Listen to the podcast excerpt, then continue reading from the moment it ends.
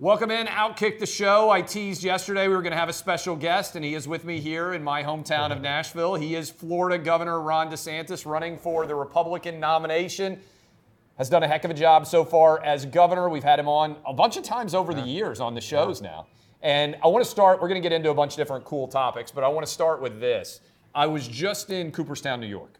Uh, my 12 year old is playing in a tournament there, over 20 fields. I know you did Little League Baseball, you played in Williamsport, it was awesome.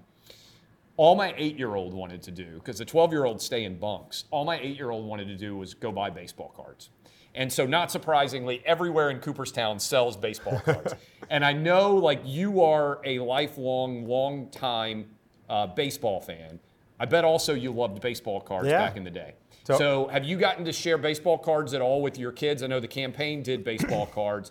Uh, have you shared it with your kids yet? Are they interested? And when you go back in time and think about when you were a kid, what was your favorite baseball card set? What was your favorite baseball cards? What do you remember about that? So I was born in 1978. I started collecting in probably 83, 84. Yep. So you had like the the Don Mattingly Oh, rookie, you know, Yep. and the, the Topps and Donruss. You had the Wade Boggs, Yep. 83. Uh, Cal Ripken was, I guess, the year before, and then it got into when the hobby really took off Yep. in like '86 when they overproduced everything. You know, you're buying like you can know- still buy those, by the I- I know, Like, I know. still I mean, buy it- 87 Topps. It was the crazy, The yeah, yeah. So you had, and, and they had a lot of good players in Yeah, that oh, year yeah. too. So we did that, and and and that that that kind of kind of crashed. But then upper when Upper Deck came in '89, Oh, yeah. they had the Ken, Ken Griffey Jr. So that was kind of like the the, the big deal uh, for that card. Is and that- I, I have one. Um, uh, graded 10 that I just keep for a souvenir. I mean, I'm not like, you know, trying to trade cards have you anymore. ever met Ken Griffey Jr.? I have not, but he's a Florida resident. So uh, that card that you're talking about, anybody who has ever collected baseball cards, 1989 Upper Deck first ever set they made. For people who don't know, number one card was Number Ken. Griffey Jr. Do you remember opening up the packs and how exciting that? Was? Because they were was? so much nicer than the Topps at the time because they Yes. were glossy or whatever. But I'll tell you, it was hard to pull a Griffey, man. Yeah. I mean, like I remember doing packs it up, and they were much more expensive than Topps Yeah, they packs. were- yeah, they were exactly you could right. 10, 15 packs, and you could get like nothing good. I mean, Yeah. that was kind of the big, the big problem with. You know, I look back at at my childhood, and I just say, you know. Why did you not buy 86 Fleer basketball and just squirrel some of that away? I mean, imagine like if you just would have done, you know, You four or five about boxes. PSA 10s, Yeah. the Jordan rookie card for people out there in the 86 Fleer. And there are tons of great rookie cards because they had a couple of years where they didn't do basketball cards. Did you have any of those at all? Because I didn't as a No, kid. in fact, any. I don't remember even seeing them. And uh, that may have been a little bit before I liked basketball. I kind of got into basketball Yeah. once Jordan started winning the slam course. dunk contest Yeah. and stuff. But um, you know, it's the type of thing. If you just have an unopened box of 86 Fleer, it's over hundred thousand dollars. I think it goes for. So I mean, It's it's, like unbelievable. But and that's actually one of those because I've seen people open them. You will get a bunch of Jordans, you know, in, in that box. So you There's just not that many And then the thing in is, is set. like you know, you have you have the Jordan rookie, which is obviously the top. But I mean, you know, you had all these other guys, Olajuwon, like all the. Yeah. I mean, it was like a lot of really good players with their rookie cards. You said you still have the PSA 89 Yep. uh, number one card, the Ken Griffey Jr. Are there any cards that you don't own now that just based on nostalgia you would like to own? Oh well, you know, I um, um, at one point I think I think I traded it away. I had a Nolan Ryan rookie Yeah. in 1968 Topps, and it just you know just because he's just the man, and that, Yeah. that was pretty cool to have. Uh, I don't think I I mean I liked it as a kid, but like now looking back, I'm like, man, you should have just kept that. Yeah. Like that that's a that's a good one. And then. Um, you know, we did. Um, I actually did a lot of stuff with with with Tiger. So I got a lot of Tiger uh, rookie cards. Yeah. Um, you know, and those have those have held value pretty good over Tiger the years. Woods you're yeah. talking Oh about. yeah, yeah, Yeah. yeah, yeah. When the golf came out, um, I should have gotten more into some some football back in the day. I didn't really do that. It was kind of baseball. Um, I, we started to do a little bit of basketball in the '90s. I don't think any of that's worth very much. Yeah. Um, but uh, but I kind of wish I would have done some football. I have done just since I was a kid, just for kicks. Like we've done. Um, I think it's like 81 Topps football with Yeah. Montana's rookie. Oh, yeah. So I've actually gotten Montana rookie cards like as You an adult. bought it as an yeah, I mean this is probably like 15 years ago. Where did you buy it? It Like, was at like in- one of the. It just at like a sports uh, show or something. Like there happened to be one in town or something. So I'd go. And I don't know how much it costs, but you get it. And like, I mean, I got some Montanas. I mean, That's like, pretty you know, so yeah, no, it's a neat thing to we do. we did uh, because my boys are getting old enough now. They're 15, 12, and 8.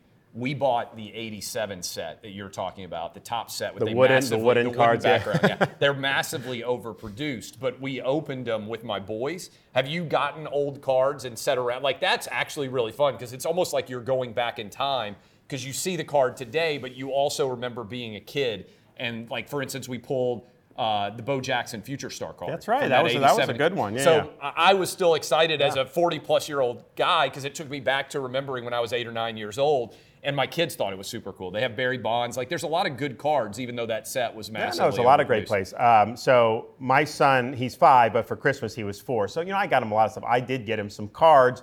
He kind of liked it, Yeah. but didn't get in. So I think he probably needs another year. Right. But I mean, he got into. I mean, he was so into football season and all that. We went. I took him to the Jags Chargers playoff game Yeah. In Jacksonville. Oh, that was a good one. Well, because I was just Yeah. thinking to myself, I'm like, look. I'm a Bucs fan. I grew up in the Tampa area. Brady, but Brady's going to retire. The Bucs aren't going to be as good.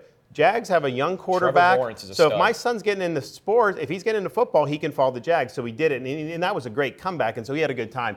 So then I'm like, all right, well they're playing the Chiefs. He's like, can we go? I was like, it's not in Jacksonville, it's in Kansas City. He's like, oh, so I ended up taking my my six and five. Oh, I saw you guys walking around Yeah, on the- we, yeah. we, we took him to Arrowhead, Yeah. and so that was the first time I'd ever been to Arrowhead, and I'll tell you what, um, it's loud as, as heck. I mean, it's a great Yep. stadium, and you know, it was you know the Jags played him pretty good because Mahomes got got hurt, but you know when they lost, I mean, I'm carrying my four year old son. He's crying leaving Oh, yeah. Arrowhead. He was so so disappointed. So I think he's going to need. But anyways, so so he was so into football, watched the Super Bowl, everything. Then that next weekend, we took the kids to the Florida State College home opener for baseball. Yeah. And just like that, it was all baseball all the time. Yeah. So he's now in. He's the youngest kid in the coach pitch. So he's graduated from cool. because Yeah. you know I pitched Yeah, to him, and so we, we were out there the other day for his first game, and like you know I didn't know how he was going to do, and the coaches and then they're not like underhand. The coach will just kind of do that, and he's just cracking them because he's you know he's used to doing that at home. So it was good. So I think I think maybe this Christmas he probably will get into baseball cards a little bit better. Uh, the coach pitch, there's so much stress on the dad. I know. You know, because you got to throw a good pitch, and you only get, I've, I've coached, you only get six pitches. Yeah. So you got four or five, and, and they're not very good, or they haven't swung yet. You get to six, and you make them have to swing. I've been in games where they've had to pull the dad because the dad is like, like it, it, it gets in his head, and the dad can't throw It throw gets strikes. in your head. It's just like it's just like the catcher on Major League That's Two. right. He couldn't throw the ball That's back to the pitcher. When the, you have in baseball, you have the mental blocks. But I I was doing underhand with Yeah. him and hitting, and then this league was that, and he likes the overhand yeah. better. So I don't I don't I don't see do I don't do overhand. overhand. I don't do underhand anymore. Uh, speaking of the Baseball Hall of Fame, I, I'm curious what you think because you played baseball at Yale. Shohei Ohtani. Is he the most underrated, underdiscussed baseball player of a modern era? Because I look at what he's doing, and the numbers are off the charts. He's basically the reason why I was thinking about it so much is I took my kids and we're standing in front of the old Babe Ruth, you Yeah. know, jerseys and everything else. He's basically Babe Ruth, and I feel like we're underrating and underdiscussing how incredible he is. Yeah, I mean, you know, when, whenever I'm asked about who the goat in baseball is, I always say Ruth. And Yeah. you know, you can argue like, you know, Willie Mays, you know, maybe Ted Williams the best hitter, all this. And I say, look, Ruth was the greatest home run hitter of his era, one of the best ever, but he was also one of the Yeah. best pitchers of Right. his era. He just they just decided to move him to outfield when, once he went to Yankees. But I mean, this guy was a Hall of Fame pitcher too. And to do both of those, now Ruth kind of he started to hit, and then once he started to hit, he stopped pitching. Ohtani is doing both Yep. right now, um, and I think he is the, the top star in baseball because how the hell do you do that? Um, no one's been able to do that at that level in baseball history for the last hundred years. If you had had an opportunity to play minor league baseball, you went on to graduate from Yale, went to Harvard for law school. You've obviously been very successful. You're running for president of the United States, kind of a big thing. Right. Would you have ever gotten into politics if you could So, have here, so this is the truth. So, you know, I would have done play baseball as long as I could, but I, I knew, like, you know, that, you know, Division One base, uh, college players, like 99%. Like, if you look at all the little league kids who start out, Yep. you're in the top 1%. But but to get to the big leagues, that's like the top 0.1 Right. or whatever. And there's just a big difference there. So I was realistic about that. But what my plan on doing law school was to try to do baseball on the business side in the front office or something Oh, like yeah. that. But then 9 11 happened. And so then I ended up joining the Navy and I, I felt a calling to serve. I wanted to volunteer. So I served in Iraq, I served Right. in all these places. And then that just kind of took me in a different path. But had that not happened, I think I would have gone into baseball um, and been involved Yeah. on that side In of the front house. Office. Yeah, yeah, There- yeah. There's a multiverse out there where you never go into politics and instead go straight into the, front office. I think so. the front office side. I think so. Um, that leads us into I'm curious what you thought about this. The All Star game got pulled out of Atlanta. I bet you had pretty strong feelings. Hank Yeah. Aaron was going to be honored. They decided to move it out to, to Denver. Now there's talk that Rob Manfred is going to bring the All Star game back to Atlanta because now they've acknowledged. Remember, they pulled it Yeah. because Joe Biden came out and said, This isn't Jim Crow, this is Jim Eagle. And now there's a recognition. Oh, by the way, more people voted in the 2022 midterms in Georgia almost ever By before. far. Yes, the data reflects that that was all a lie. Right. Do you think Rob Manfred? You're a baseball guy. I'm a baseball fan. Do you think Rob Manfred should apologize to Braves fans and say, "Hey, we got this wrong, and that's why we're yeah, bringing yeah. the I All-Star"? mean, exactly. What, what is wrong with just admitting that? And what Major League Baseball did, they responded to a fake narrative. That's right. The Democrats lie, the corporate press amplifies the lie, there becomes a frenzy, and then people just genuflect to that. Yes. And that's not responsible. You have to look to see whether this is truthful or not. And that's why a lot of those companies, Coca Cola or whatever, a lot of people were not happy with them. That's right. Because, like, look, if they really did do Jim Crow 2 as a corporation, speak out against it. I mean, that, that's fine. But that was a lie. Yes. This was uh, this was very common sense stuff. It was not targeted at anybody. And as you say, the elections that have happened since then, there was massive turnout, and there's zero Right. zero truth to that. But we, if you had read the bill at the time, you knew it was a lie then. Which is what And Brian so- Kemp said. Yes. And he told Rob Manfred that. He's come on my radio show and said, I told him you're buying a, a false bill of goods here. I just wish there was accountability in some way, right? I think sports fans and, and Americans in general, if he came out and said, hey, I got it wrong, then I think people would respect it more. Yeah, And well- instead, he's just going to pretend he never said it. But also accountability for, from the media, like Yeah. they will never admit a mistake. But I mean, that was a, a false narrative. Right. Uh, and it was knowingly false because if you had done any research, you would have known that that wasn't true. And yet they parrot it, parrot it, parrot it, create a narrative. Oh, sometime about Georgia, you can't vote or whatever. That's right. And that was an absolute lie. And that's just what they do. And speaking of absolute lies, this is a good this is a good segue. I want to read a couple of quotes to you. Uh, Kamala Harris uh, has come after you uh, over uh, what she is saying is flawed reporting. Uh, sorry, uh, the new l- rules for how to teach history in Florida. And I'm reading directly from her Twitter account. In the state of Florida, they decided middle school students will be taught that enslaved people benefited from slavery.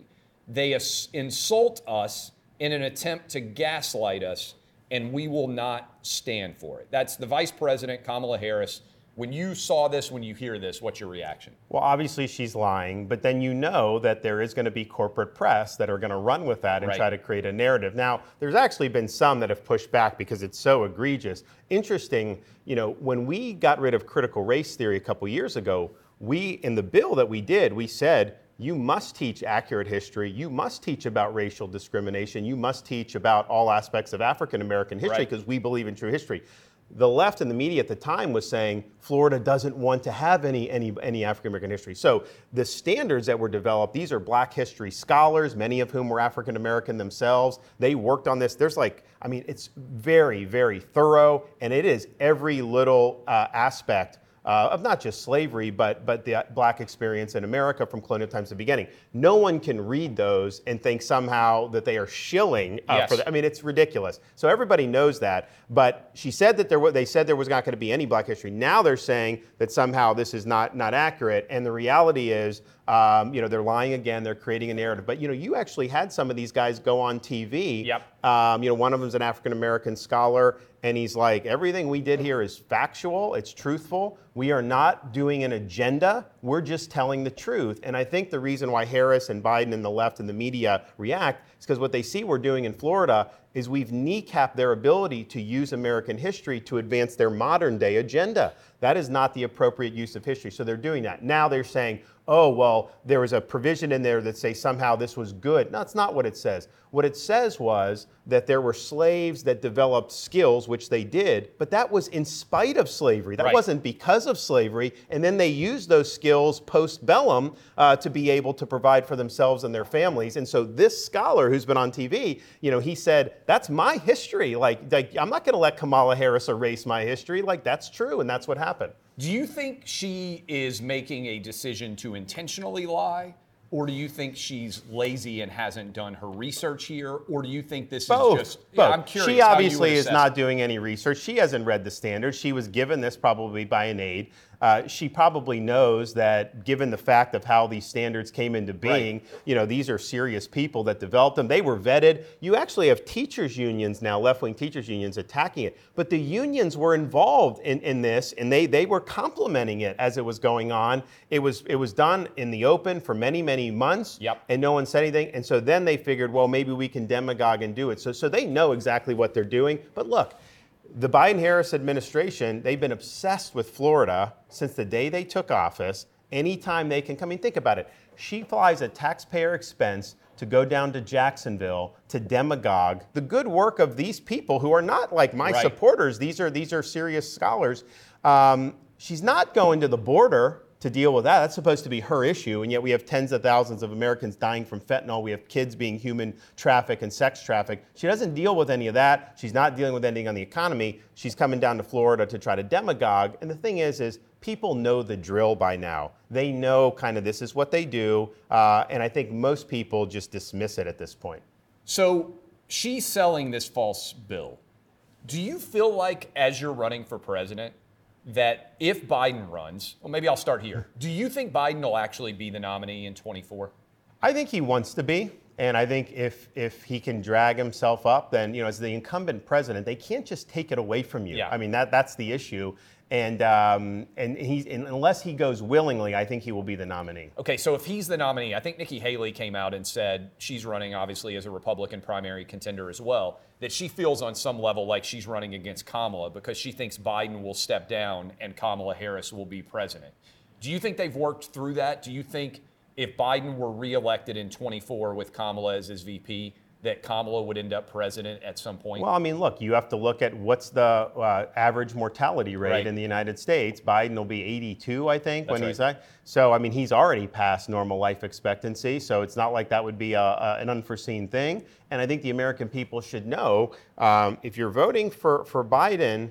You know, you are effectively voting for Harris to likely be the president of the United States over the next four years. There's just a good chance that that happens, given given those uh, those actuarial uh, tables. And uh, as, as bad as Biden's been, uh, I think a lot of people would view Kamala as even worse, if Yeah. that's possible. No, I think there's some truth to that. So, speaking on Biden for a minute, uh, I'm sure you've seen the revelations in the last week or so, which are significant. We had double IRS whistleblowers testify that essentially Hunter Biden got a sweetheart deal.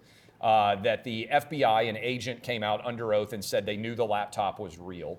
Uh, argument uh, that the FBI was tipped off that Burisma had paid millions of dollars to both Hunter and Joe Biden, potentially to get a uh, prosecutor fired in Ukraine. We also, uh, on top of all that, now have Hunter Biden's uh, uh, art selling for $1.3 million.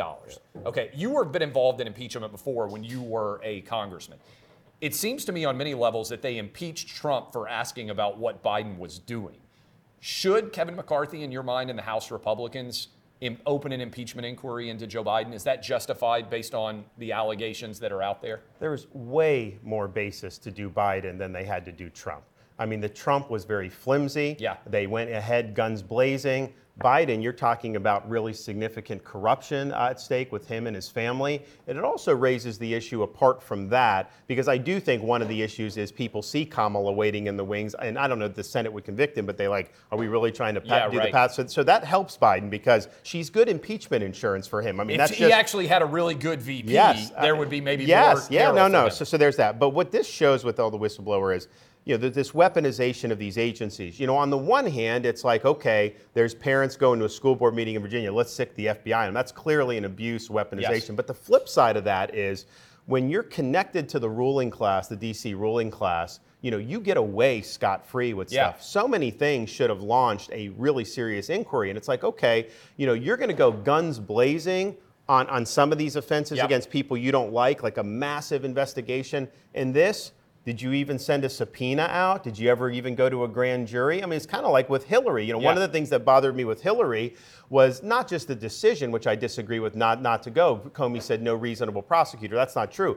They never impaneled a grand jury. They never did a search warrant. They let Hillary's staffers Yep. do look at the emails. And so, you know, the weaponization is, you know, if they don't like you, they'll get you for jaywalking. But the flip side is, you know, if you're on the team, you get out of jail free. So that builds on. I, I wrote about this because I'm fat. You and I are basically the same age. Washington Post, New York Times. Whatever you think of Bill Clinton, they went after him, guns blazing, over Monica Lewinsky. Right. Certainly, Watergate was before you and I were Right. born, but they went after Richard Nixon, and you lived through what they went after with Trump. Why do you think so many people, Washington Post, New York Times, the allegations I just ran through, they're far more significant than the allegations I think against Trump or against Clinton, even back to Nixon.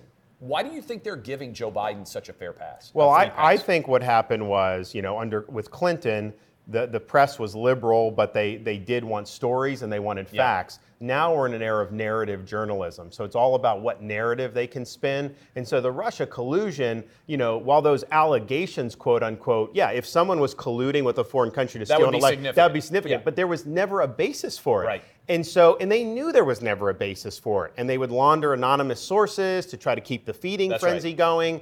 And it was like, and the whole idea was to basically mobilize the intelligence and law enforcement, federal communities against the sitting president or the aspiring president, then the sitting president. And so it's just a massive abuse of power. So I think that their behavior in that really, I think, showed who these people are now because not only were they furthering the false narrative, they turned a blind eye to all the abuse uh, that was going on, and they never cared about that. So, what they're doing with Biden is just a continuation. They want their narratives. This does not fit their narrative uh, because they want to focus on Republicans and all this other stuff. So, I think it actually flows from how they behaved in Russia collusion. Um, because if Russia collusion, if the shoe were on the other foot, they would have never given that story a time of day. You mentioned media narratives. You're involved in a big media narrative. It's who's going to be the next president of the United States. How do you think the media is treating the Ron DeSantis campaign? Oh, well, look, and I'm not complaining about this. I mean, I think it's actually somewhat of a good thing. You know, they, they do not want me to be the nominee. I mean, that's very clear. Why do you think they don't want you to be the nominee? They know I'd beat Biden. But I think even more importantly than that, they've seen what I've done in Florida to transform the state. And they're like, this guy would actually get this stuff done. Yeah. And they don't want to see that. They don't want to see things like the administrative state unraveled. They don't want to see conservative policy implemented in any way. They don't want to see, you know, me fix the military, all these things that are really important, the border. They don't want any of that. So they know that. Um, and I think that that's there. So, so their narrative is to try to ding me, and I think that's been the case. They've, they've tried to take me out for years, starting with COVID. I mean, it would that was relentless. Yeah. And uh, you know, we just stood strong on that, and, and basically, you know, rode it out. But then, really, as soon as I won re-election so big, they're like, "Oh my gosh, this guy, we got to deal with him." I mean, it has been, you know, constantly negative since then, for sure. Even leading up to this, and now it's, you know, whatever you do, it's like, oh, you know, this or that. So um, it's a sign of strength because if they didn't see me as somebody who was a threat, they would ignore me. They would not be so fixated. And I've been attacked by corporate press uh, this year more than Biden has or more than Trump has in terms of their narratives. I mean, I've been the number one target on that. And I think. Uh, you know, sometimes you know there's a creates static, and so you don't want that in a campaign. On the one hand, on the other hand, our voters do know, you know, who, who are their enemies. yeah. One of their enemies is the corporate press. And if I am the one that the corporate press fears, that will help me in the eyes of these voters. Another guy who's gotten attacked a lot. You mentioned COVID, RFK Jr. You guys would disagree on a lot across the policy perspectives. I think you would agree on a lot associated with Sure. COVID. Um, you got ripped front page article in the Sunday New York Times about COVID. My argument, my Which was just bizarre. I mean, like literally, they admit in the article Florida had lower uh, age adjusted mortality Yes. than the national average. They omitted, which they should have put, we had the lowest excess mortality in the Sun Belt, including less excess mortality than California. So that's just on the health stuff. Uh, and then what about economy, education, quality of life? Clearly, they don't even want to discuss those because we were totally off the charts on all of that. And they try to hit me on saying I wasn't forcing the vax on young people. Yeah, I was not doing that because it wasn't the right thing to do. They didn't need it. They didn't need it. And in some of them, we now see with the young men, Yes. myocarditis and all this stuff. So what they are attacking me for actually would have been bad health policy. Um, and it's an inappropriate role of government to try to push this on people. So we were right on that. And especially when you had the, you know, the vaxes rolled out, and in Florida it was always voluntary. Um, a lot of people thought it was working for, for the first four or five Yeah. months, right? And, and I thought it was because COVID did go down in like May and June of 2021. Then you have this massive wave across the South, the Delta. Yeah. Those vaxes did not stop that wave, and there were enough people that had taken it. So at that point, you got to look at that and say, okay, how are you going to do? So we focused on treatment in Florida. I was rolling out these monoclonal antibody clinics, whatever, giving people Yeah. the ability to get treatment. Um, that was a departure from the narrative as well, and I got attacked for doing that uh, at the time. So their narratives on COVID, they were so wrong on almost every issue. And the thing is, is like it's fine, you're wrong, but you go to some of these deep blue cities, you will still see people walking outside with masks on. Now look, it's it's Yeah. a it's a free country. If that's what you like, but I can't help but think these people have had this put into their head that unless they're wearing a mask outside, that somehow they're going to get COVID and die, and that's not true. I was just on a college campus. My, my oldest son is at the University of Michigan doing a summer camp. I couldn't believe how many young people, teenagers and 20 somethings, were still wearing masks. When you see somebody who's a teenager or 20 something wearing a mask, what do you think? I mean, honestly, I just shake my head. But but there's a reason they're doing it. Somebody has put that into their head Yeah. that that's something that is going to be beneficial to them, and it's not. When COVID hit Florida, um, you know, we had you know the kids came back to school or whenever the for the universities July August of 2020, and I put out the the, the Yeah. edict. Don't touch their social lives. Don't social distance these kids. Let them be kids. Oh, some of them are going to get COVID. Yeah, you know what? They are going to get COVID. You're going to see it. You're going to see it spike. You're going to see it go down. There's going to be immunity, and none of them are going to end up in the hospital. And that's exactly what ended up happening. But in the places where they tried to circumscribe people's freedoms, it was bad for kids' mental health, Yes. for their academic achievement, for their social development. And I developed a following in Florida with a lot of the college kids because they're like, "You saved our, you saved our experience," and it's true. Well, not only that, also high school. You and I Oh, talked yeah, yeah. when I was doing OutKick the Coverage show. You said not only are we going to open up schools, I remember when you came Yeah. on the show, you said kids are going to be able to play sports. And I think this is so important because you know, you, you, you, you went to school, you know how many boys in particular stay in school so they can go play on a Yes, sports team. exactly. And if they don't have that coach, they don't have that figure, Yeah. they don't have that structure, they fall apart. You've seen that happen now all over the country Yeah. because the New York Times, while they're also ripping you for COVID, also will have a front page story hey, learning loss is not gotten recovered from all the schools that were shut down for so long. And so, uh, what I think is an interesting part about this is they rip you, but you actually read the studies yourself. Exactly. You actually did the research. And so many other politicians just listen to the experts. And I want to give you a thesis here and see whether you buy it. What I saw happen that I found so infuriating was you would have somebody who's a CDC official, let's say, Right. the Dr. Fauci's of the world, uh, the, the Rochelle Walensky's. They would come out and give you a guidance. And then a politician would say, well, I'm going to follow the guidance of the experts. And then when the experts like Fauci get called on it, they say, well, we never I know. called for schools to shut down. So you have a circle where no one accepts responsibility for the decision. My thing is, you're elected as the governor. You're the ultimate decider in the state of Florida, right? That's how the Constitution works. Right. But so many politicians out there pointed to the, uh, the, the so-called experts who got everything wrong. The experts said we didn't do it; the politicians did. And it's like there's never been consequences or a reckoning for all those people who got all those things wrong. Well, that's the thing. I mean, you know, I'm in a situation where you elect me to be the executive, you elect others in other parts to be the executive. Nobody elected Fauci. That's Nobody right. elected these health bureaucrats. And so it's fine to confer and listen to what they're saying, but you ultimately have to make the decision. And I started uh, when I was doing this, because like literally three, four weeks into COVID, I'm like, kids need to be in school. I don't know what's going on here. And Fauci publicly reprimanded, you know, he attacked me Yeah, saying, oh, kids are going to get infected. And they're gonna die. Yeah, and, and then I'm just like, well, wait a minute. I'm looking at Sweden. I'm looking at all this stuff. We're making a big mistake here, um, and obviously we we we pivoted very quickly. Um, but you know, so he he's attacking and all this stuff. But I started looking back. Dwight Eisenhower's farewell address. A lot of people remember it. Military-industrial complex warning, and that's a great warning. Yeah. But if you read that, he talked about kind of in the post World War II era, you started to have this intermingling of federal money and scientific research. And he said there's a danger, given that power, that public policy could be captive to what he called a scientific technological elite. And he warned against that because he said the job of a statesman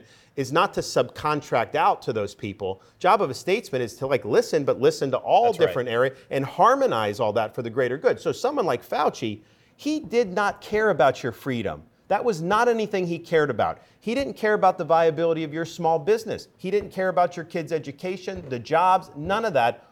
All he was myopically focused on was this one virus, which even if that was the only concern, he still failed with his prescription for that. But I'm sitting there saying, okay, wait a minute. These people have a right to work. They have a right to do all that. So yeah, when we when we really pushed against him um, in the early part of COVID, I mean, I had the whole world come down on me. The corporate press, the left, the Democrats, a lot of Republicans even at the time were saying, you know, we were nuts.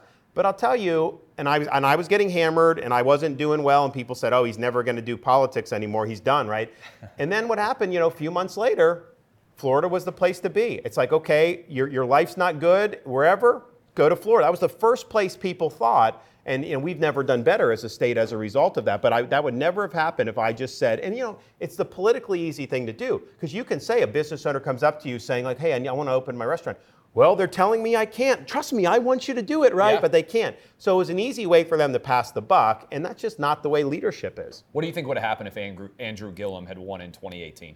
Florida would be uh, like a New York or California, or Illinois. There's no question. It would have been it would have been a California, Illinois, New York style lockdown. The kids would have been out of school for the whole year because I know that because the teachers union sued me because they wanted the schools closed and we beat and them. And now Randi Weingarten is claiming that she Oh, always yeah. wanted. To, I mean, Yeah. that's one of the biggest lies out They there. literally had a protest, and I think she was there, but there was a bunch of union people in Florida uh, where they were haranguing me, saying how dangerous it was. And the union would bring coffins and put coffins in front of the Florida Department of Education. I was And I'm on. just- I was on the beach in May of 2020. Yeah. So when everything shut down, I said, "Screw it! I've got a place on 30A, which, by the way, one of the most beautiful places Nice. in the in the United States. By the way, maybe the best beaches, but we're full. Don't come down there." Um, and uh, I took my kids down there, and one of the guys who I think ran for Secretary of State in Florida as a Democrat was walking around dressed as a Grim Reaper That's right. on the beach, Yeah. literally while I was there with my kids on 30A, you know, hanging out and enjoying the sun. But to your point, they now all claim that they never said what they did. And here's what's frustrating to me, and I bet it's super frustrating to you. You at least won by 19 points, so that's a validation Yeah. of some point Right. of your leadership. Not one Gretchen Whitmer got reelected. Yep. Gavin Newsom got reelected. Uh, the only reason Andrew uh, that Andrew Cuomo didn't get reelected was because of a sex uh, harassment Right. scandal. It wasn't because of his failures with COVID. Not one incumbent governor lost in other than Nevada. Not one person actually bore the consequences of their poor decisions. If you got everything wrong on COVID, and then your voters still voted for you, what does that tell us? Well, look, I think some of that is the Republican Party dropped the ball in some of those races. I Yeah. mean, that's just the reality. There's not not strong leadership, and and, and it's just you got to to beat an incumbent governor. It, it's it requires funding. It requires Right. a lot of stuff, and I don't know that they necessarily got that done. Uh, but I think part of it is in those states. The media gaslit, the media would portray this as necessary. So I think there was a resistance for some of these voters to admit that all this was for naught. You know, wearing Yeah. the mask for a year and a half was all for naught. Their kids being out of school was all for naught. I think that just hum- as a matter of human nature, they wanted to believe that that made a difference. And I think that was more of their inclination rather than, and some would say, fight you, you know, Yeah. this was bad. But I do think there was some who were kind of following the guidance, doing that, and I think they wanted to believe that, that it wasn't all for naught. And so by sticking with those governors, you know, that may be a way to, to acknowledge that, that, um, that, that they may have been right to follow it. Rand Paul has referred Dr. Fauci for prosecution because he thinks he lied to Congress in particular. Of course he did. I mean, are you kidding me? With the gain of function research, with all these different things, um, how they me- sent that money to Wuhan, what they did to try to cover up the lab leak because it was like, oh, it came from the lab. And then immediately Fauci's trying to hit it down behind the scenes, trying to say it was natural because they knew that they got caught red handed on this and it was reckless behavior and he's made statements. And so, and then of course, it's like, where's the accountability for the damage you did Yeah. to this country?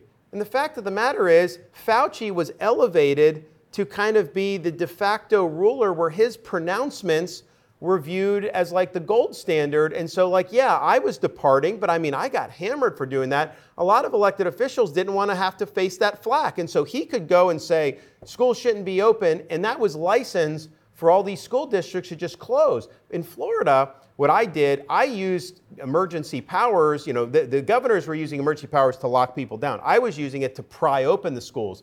And they, that's one of the reasons they sued me. They said, you don't have the authority to do this. And honestly, it was contested. Yeah. But I'm not just going to sit there and let these kids toil. So I'm like, I have authority. Here's what I'm going to do. You do. And I knew once the kids got back in, the parents would never let it close again. And so that, that's what we did. If you were president, do you think Fauci should be prosecuted? Yes. I mean, he, he's, he is guilty of lying before Congress. I mean, give me a break. Now, here, this raises an issue that, that you because you know, when I, when I look at kind of, you know, how do you get good policy to stick, whatever, what are, what are kind of the pressure points?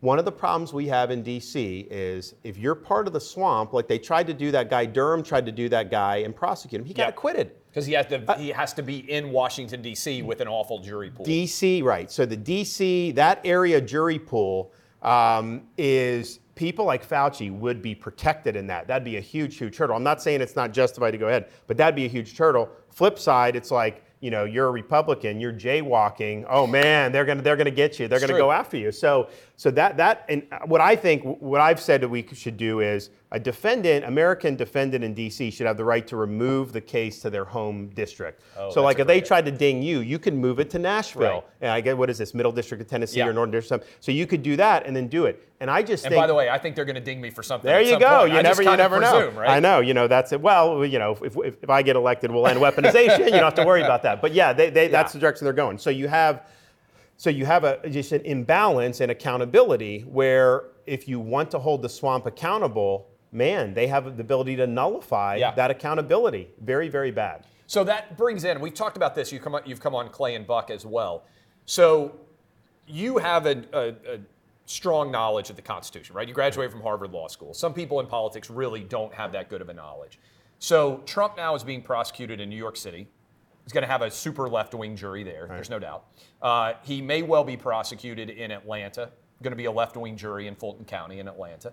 Uh, he is going to be prosecuted in South Florida. Now, it seems, and you probably know the data on this better than most, that that actually might be a fair jury pool. in I, I think I think it will be. I think if it's in Fort Fort Pierce, St. Lucie County, I think I won it by 20 points. Um, so you will absolutely be able to have a fair representation. Okay, there. so that's at least somewhat fair. DC would not be if Jack Smith D- brings charges DC there. is the most unfair jury pool in America because Fulton County's 70 30. Yep. Manhattan's 80 20 or 85 15. DC's like 98 to 2. Yeah. I mean, and especially when you're talking about anything related with the swamp, uh, that is not, not fair. So that's why I think you remove that to home district, I think is fair.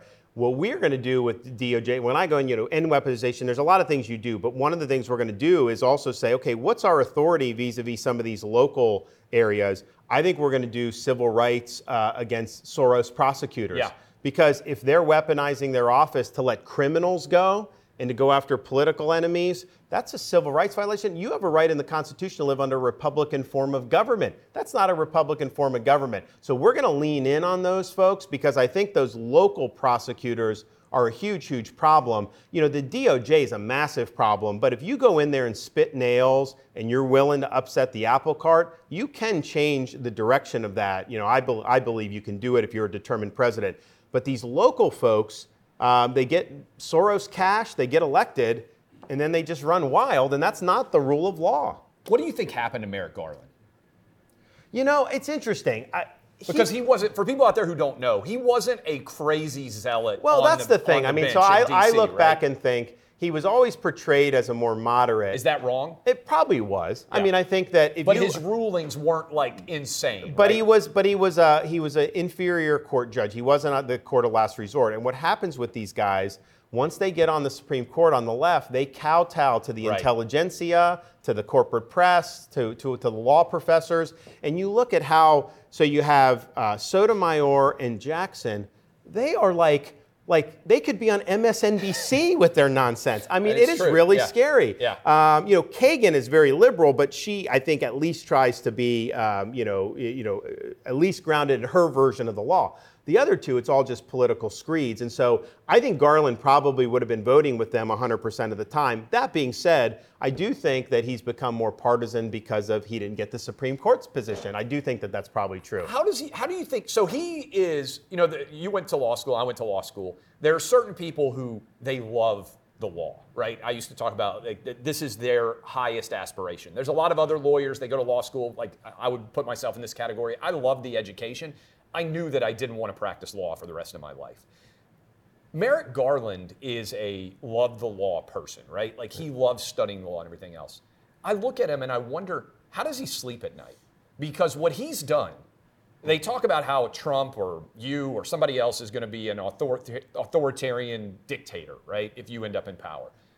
Merrick Garland is trying to put the chief political adversary right now of his opponent, uh, Joe Biden, Donald Trump, in prison for the rest of his life.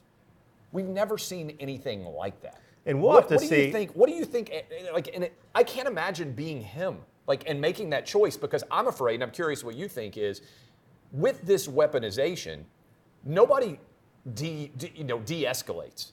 If once you set the opportunity of, of, oh, I can put my chief political rival in prison, you're in Florida. Like there's so many people who fled to Florida to try to avoid that because it happens all over banana republics in Latin America. How does he sleep at night? Like what's going on there? Well, and I think, uh, you know, look, with this DC case, I mean, media is reporting, who knows whether there will be one. I mean, I don't know. But if there is, I think it's likely going to be they're going to talk about everything that Donald Trump may have done, and they're going to find some statute and stretch it yeah. to try to do. So if you're going back to like a Reconstruction statute, like violation, uh, conspiracy against rights, they call it, yeah. and you're trying to apply it to that, you know, here's the thing: no one's above the law. If if somebody who's been in high office robs a bank, we know that's a crime. Yeah. You rob the bank, they prove it, you know, you have to pay the penalty. But when you contort like Bragg did the law to try to fit conduct against somebody you don't like, that's kind of find me the man and I'll, and I'll find you the crime kind of deal. And so, so you know, if that's what's reported, I think these are going to be charges that are not traditional crimes. In other words, they're more obscure and they're trying to be shoehorned in here because, you know, quite frankly, the left is crazy about this stuff yeah. and they, they want to do it. And, and that's, we got it. So if you want to have a, a good justice system that people have confidence in, uh, you will have straightforward criminal offenses, and particularly in a pretty uh, politically charged environment, you will not charge novel offenses given the dynamics that are at play. And I think he's thrown that totally overboard, and, and we'll see if he's if he's doing and it. And that could mean that if you were president and they try to prosecute Trump maybe before the election even happens, that you would look at that. I think you said on our show before, you'd look at pardoning all the January 6th. Well, my, my view, I mean, with respect to like, you know, do we really think it's good for the country to have an almost 80 year old former president in prison? Like, is that is that going to be good for us to come together? Yeah. Um, you know, that's the thing. It's like you know, there's divisions in this society, but there is some uh, opportunity, I think, to, to, to, come together on some things. But it's like when, when all this is going on, that makes it very difficult. So, um, you know, I look back at like, like Nixon pardoning Ford. He took a lot of heat for it, but I think it was the right decision to just move the country beyond right. that. And, you know, they could have tried to got a pound of flesh out of Nixon. And it wasn't that Nixon was above the law, it was just weighing how does that, you know, provide fissures to society, you know, for this. But, um, it's a type of thing where, in terms of ending weaponization, I think you know wielding pardon power is definitely part of it. Clearing out the bureaucracy. I've, I think, I mean, I'm one of the few, I think, candidates that said definitively we'll have a new FBI director yeah. on day one, 100%.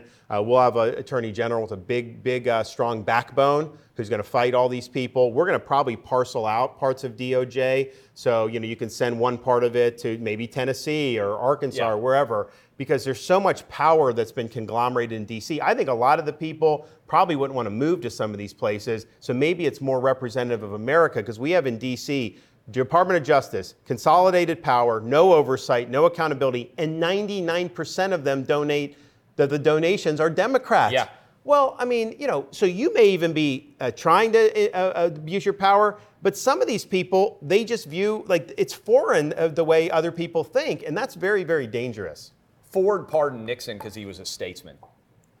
Does Biden have any statesman-like qualities? No, no, no. He would not do that because his base would eat him alive. Uh, but if, sometimes don't you have to do what's right, but, even but, if you're. But based, I think what yeah. we've seen with Biden, he will not cross the base because he understands his hold on power is pretty tenuous, yep. just given his ineptitude, given his senility, and all this stuff. And so he basically is just going to deliver for the base, and he would open himself up to potentially getting dr- driven out of office um, on 25th Amendment or something. So there is no way he would do that. And, um, and that's why, you know, the stakes of the election, for many respects, you know, are high. But I think there's a high probability that would be out of the cards for him. Do you think if Hunter Biden's dad wasn't president, he'd be in jail? Yes. Well, let me say this.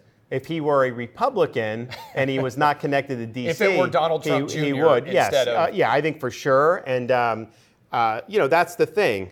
He, the the lack of zealousness with all this Yeah. information. You know, it's one thing. It's like you know, if if, if they go after you and him the same, Yep. uh, then what are you going to do, right? But that's just not the way it is. I mean, they get very very zealous when it comes to people they don't like. Uh, you mentioned Bud Light a minute ago. I know that Disney has been on the battleground with you, and I got a quote. I don't know if you've officially. I, I know that the campaign put out a video, but Bob Iger told CNBC the notion that Disney is in any way sexualizing uh, kid children, uh, quite frankly, is preposterous and inaccurate. That's a quote from Bob Iger. Do you buy it? Well, I mean, you saw they, they opposed the bill in Florida to not have sexuality and gender identity in Yes. grades K through three.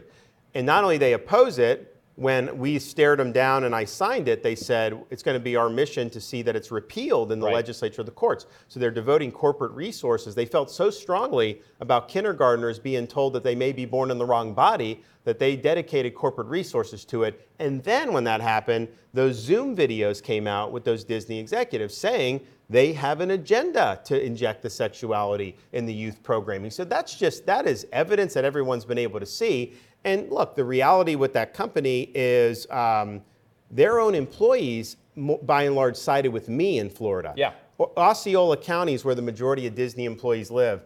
I did better than any Republican has done in a generation. Usually, a blue county, I won it by seven or eight percent. Yep. Um, I did better in Orange County than uh, Republicans done in a generation, and all the surrounding. We did tr- tremendous because you know they are they are employees of Disney because they believed in the original mission. Most of them believed in the original mission, and so it was not popular. I remember when they were when they were protesting us on this when the bill was coming up.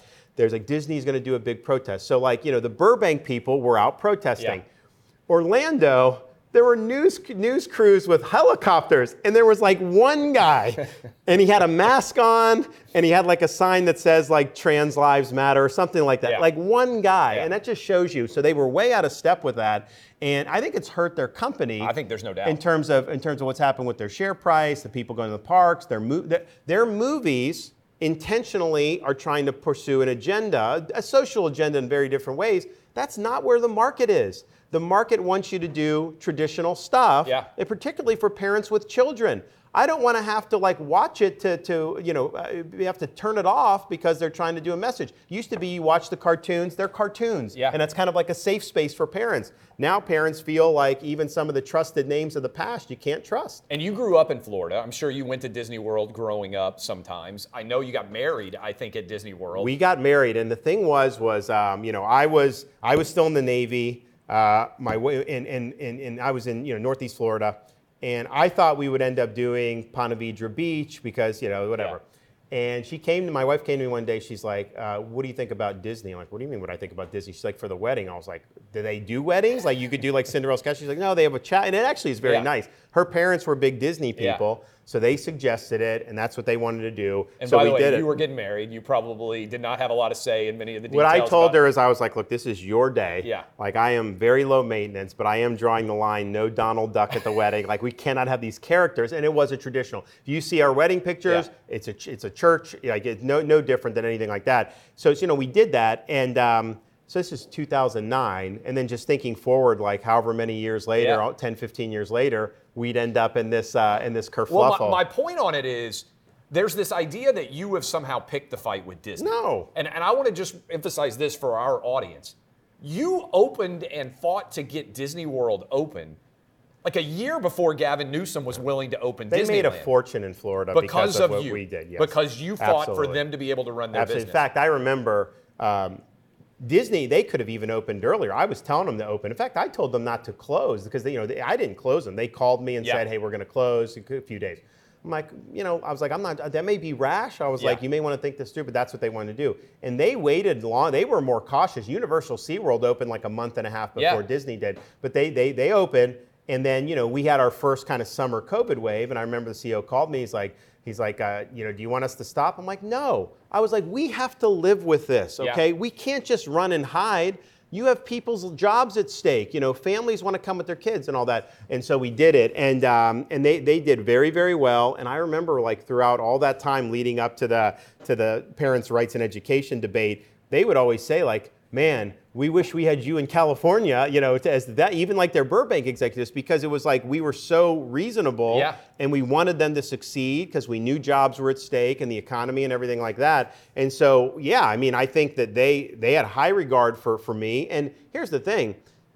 We have the best business climate in America. Our economy is ranked number one by CNBC, which is not a fan of mine, but they had they had Yeah. to admit that. And so, them living under the same laws as Universal and SeaWorld, like good, like you know, you, you have a great chance to do well, and, and, and they're just not. They, they don't want that. They want to have their own their own uh, ability to govern themselves Well- apart from society. Well, what I think is so interesting about it, we were talking about narratives earlier, is they threw the first punch at you. Of course. And now most in the media are like, why is Ron DeSantis going after Disney? Well, I mean, are you just supposed to take a punch? And Well, not do only that, but then this year, so we, we, we had the fight in 2022. We said we're, you know, your, your self-governing Yeah. status is, is ending. You're, You're going to live be treated just You're like gonna live under the same park. laws. You don't get special laws, special tax breaks, and and that was just because the legislature.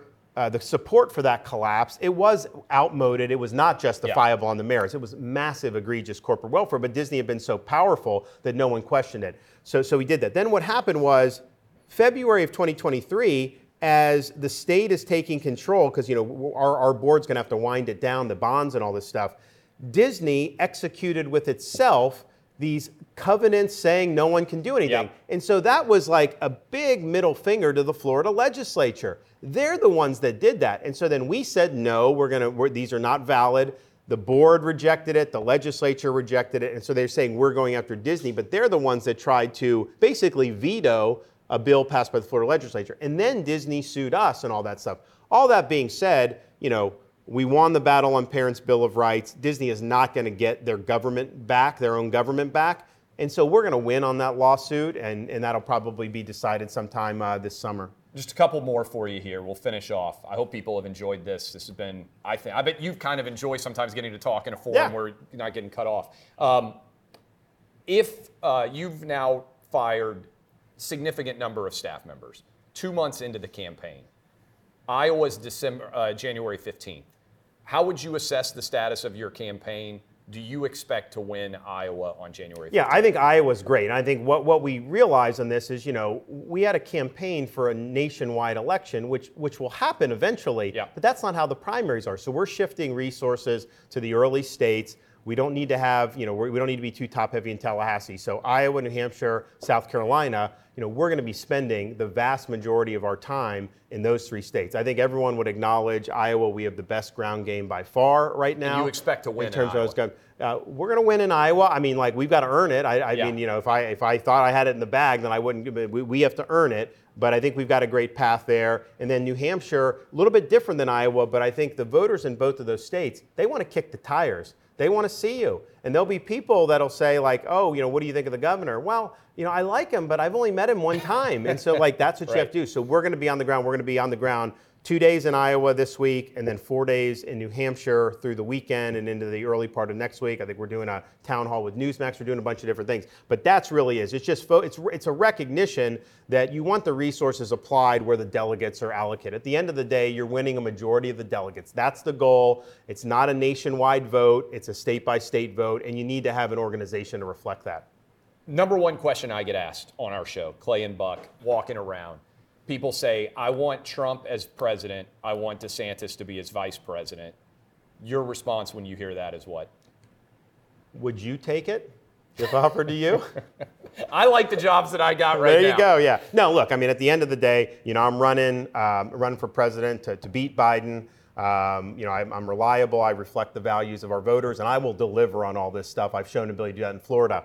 Um, doing number two, I mean, it just doesn't appeal to me, and I don't think I would be good at it. and I think I'm probably um, you know more valuable doing other things. But, You know, some people run for president because they they want a cabinet position or VP or all that, Yeah. I, or TV contributorship. I'm not that. I don't want VP. I don't want cabinet. I don't want to be on uh, you know a contributor. Um, I'm running to win, and that's the only reason I'm running. And so we'll we'll, we'll either do it or not. I remember I asked you, I mentioned RFK Jr. earlier and the fact that you might overlap. If Trump picked RFK Jr. as a potential vice presidential candidate, crazy idea. If you were president, would you consider, if you, if you were the nominee, would you consider RFK Jr. as a running mate? Or Here- non- here's the issue. Like, like I'm aligned with him on Fauci Yep. and the corruption and the health bureaucracies 100%. And I think he's probably done said some other things that I agree with too. But at the end of the day, you know, he's more liberal, very, you know, very liberal on some. I mean, he used to say, I don't know if he still believes this, that you know, if you deny climate change, you should go to jail, things like that. So it's like conservative voters, you know, they, they would want those positions flushed out. And my, and you know, he opposed the affirmative action ruling to say, you know, you can't racially discriminate. Yep. Um, on that, he would have wanted that to, to remain. So I just think at the end of the day, you know, you need somebody that's going to reflect the values of the broad coalition. Yes, the medical stuff, I'm very good on that. So that does appeal to me, but there's a whole host of other things that he'd probably be out of step with. And so on that regard, it's like, okay, if you're president, you know, sic him on the FDA if he'd be willing to serve, or sic him on CDC. Uh, but in terms of being Veep, if there's you know 70% of the issues that he may be averse to our base on, you know that just creates an issue. You to stick with the Bucs now that Brady's gone? I will, but my son is. Uh, He's going to stay with the Jags. He's a Jags, and you know he also is interested in, in going to a Dolphins game at some point. So we're, I think Dolphins are going to be pretty good Oh, too. they're gonna be really so, good. So you're going to have you're going to have two teams that I think there's going to be a lot of excitement about, and I'll just grin and bear. Look, I was a Bucs fan when they had the orange uniforms, and so I don't know that they're going to do great next The year. pewter pants but- were good but back I, in the day. But I don't think it's going to be as bad as you know going to that old sombrero and uh, having those you know, those orange uniforms and then just getting their ass kicked by any team that rolled in there. And that that's the 80s and early 90s until until Tony Dungy came.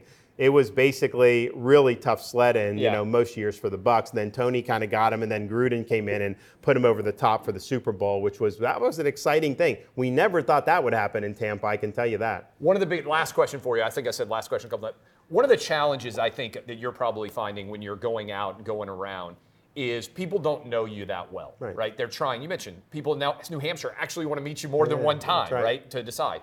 What do you wish voters knew about you that they don't? Well, one, I mean, just my, my, my background is, you know, I'm a blue collar kid. My parents were working class. I worked minimum wage jobs to be Yeah. able to get, get into school, do all that, put myself in a position to succeed. I ended up, did, did it, uh, earn degrees from Yale and Harvard Law School, but I made the decision that in a post 9 11 world, you ought, to, you ought to serve, you ought to wear the uniform. So I volunteered, volunteered to serve in Iraq uh, alongside SEAL Team One and do all these other things. And I think it's just when you're running for president, I think people want to know it's like, okay, well, why are you doing this? Yeah. Is this about you or is about us, the people? And I think my track record, kind of where I came from, my belief in the American dream and, the, and my um, you know, uh, desire to restore it, a service to the country, I think they can look at it and say, you know what? This guy's in it for the right reasons. Um, he wants to do something by running for president. He's not trying to be somebody by running for president. It's Florida Governor Ron DeSantis. If people want to go want to know more about your campaign, where should they go? Just go to our website at uh, rondesantis.com, uh, rondesantis.com, and um, you can also text freedom to 512345. Appreciate the time. Thanks. Thanks for coming to Nashville. Yep.